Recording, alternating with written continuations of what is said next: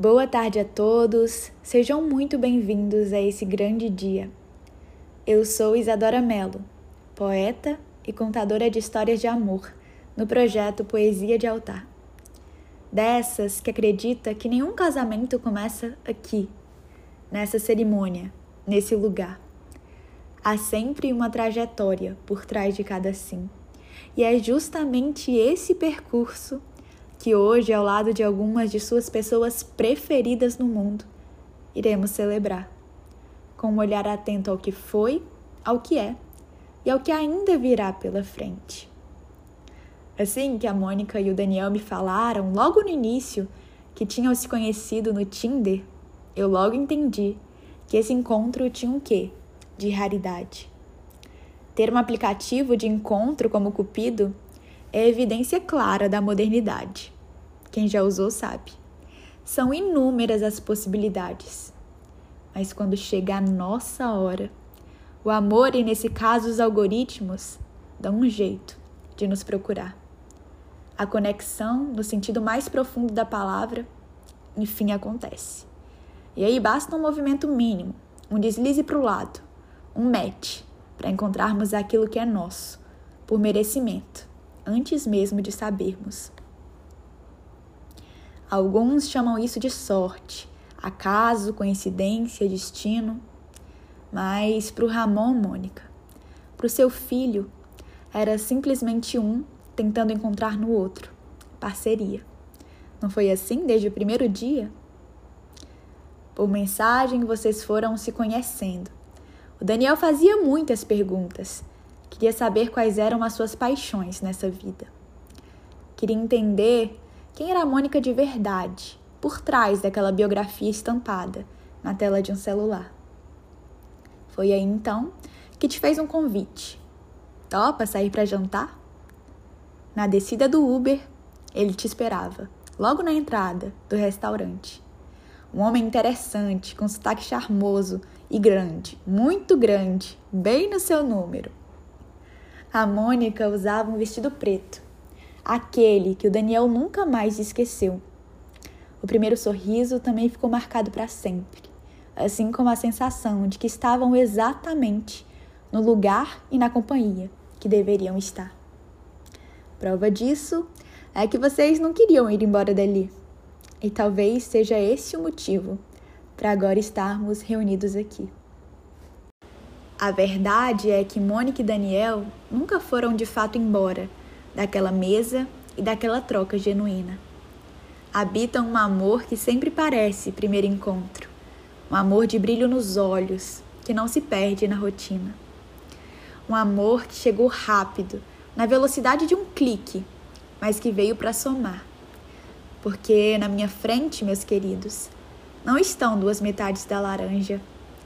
Na minha frente estão dois protagonistas, donos de suas próprias jornadas, personagens de carne e osso, imperfeitos, não como nos contos de fadas.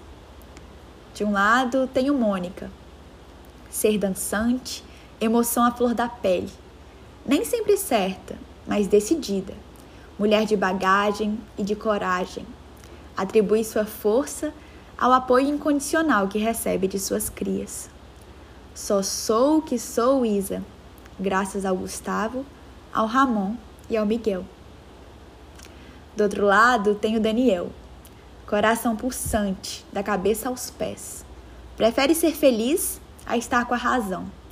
É humilde, disposto, expert em futebol e, segundo testemunhas, um pouco dorminhoco.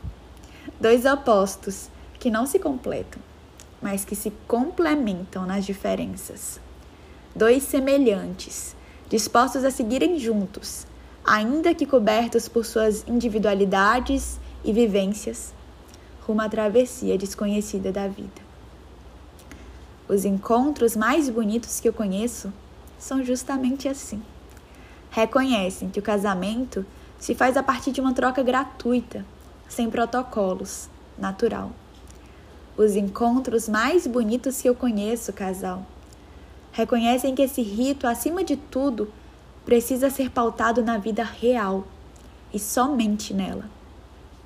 É por tudo isso que nas cerimônias da poesia de altar as assinaturas tradicionais não fazem parte do roteiro.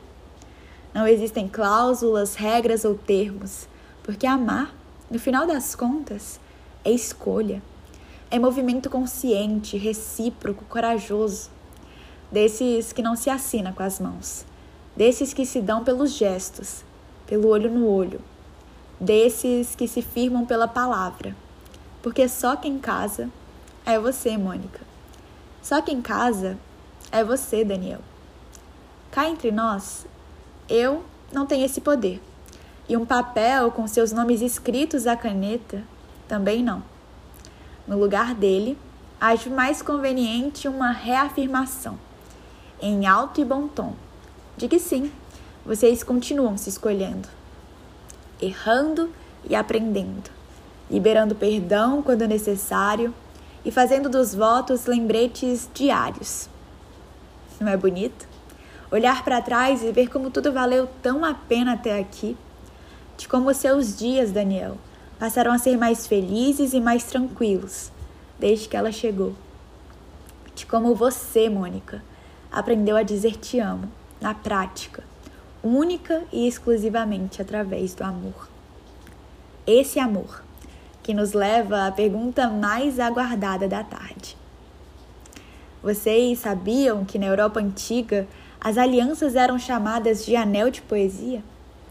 eram dadas às pessoas amadas como uma maneira de dizer a elas: Olha, eu confio em você, ou vem comigo, como uma forma de declarar lealdade, compromisso, um simbolismo que não divide metades, mas que une inteiros.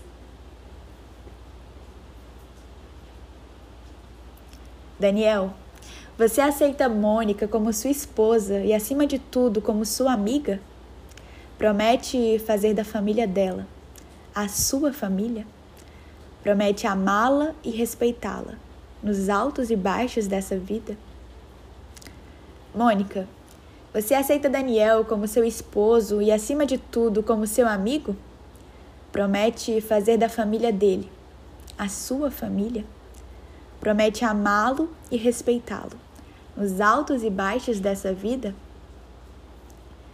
na saúde e na doença, nos desafios e nas conquistas, na pandemia, na liberdade, na novidade ou no ordinário, em Arraial da Ajuda, na Espanha ou em São Paulo. Que vocês, Mônica e Daniel, continuem desenhando um futuro tão lindo quanto o Matt que os trouxe até esse altar. O Gustavo já consegue até imaginar os dois daqui uns anos na varanda petiscando algumas entradinhas e tomando um bom vinho. A Tuane diz sem pestanejar: é preciso respeito, amizade, amor pela vida e muito companheirismo. O Ramon não pensa em vocês velhinhos. Pensa em vocês bem, felizes, vivendo a melhor vida que puderem viver. Para ele, o que não pode faltar é a cumplicidade, o diálogo, a verdade, a aceitação e o entendimento de que somos seres mutáveis, em constante mudança. A Mônica de agora certamente não será a mesma de 2030, e ainda bem. O Daniel de agora certamente não será o mesmo de 2050, e que mal tem. O importante é que vocês continuem se admirando, combinando, trocando likes, como no começo, encontrando em cada nova versão que for aparecendo um novo motivo para se apaixonar, independente das marcas da idade, do tempo ou do contexto. Por tudo isso é que eu trouxe esse presente. Podem abrir, por favor? Para que vocês nunca se esqueçam que, ao contrário do que muitos pensam, o casamento não está nessa festa, nas palavras que eu disse ou na liturgia. O casamento, Mônica e Daniel, na realidade mora é na coragem do match, de todos os dias. E assim, gente, eu sei que o que tá faltando agora é o tão esperado beijo final. E não, eu não esqueci dele. Mas eu decidi pedir uma dinâmica um pouco diferente para esse momento. Sabe aquele beijinho antes do brinde que vocês costumam dar? Vão ter que reproduzir aqui, no altar. Afinal, hoje o que não faltam são motivos para celebrar essa união, né? Pronto, agora sim. Agora vocês podem, por favor, se beijar e brindar um novo capítulo que se inicia.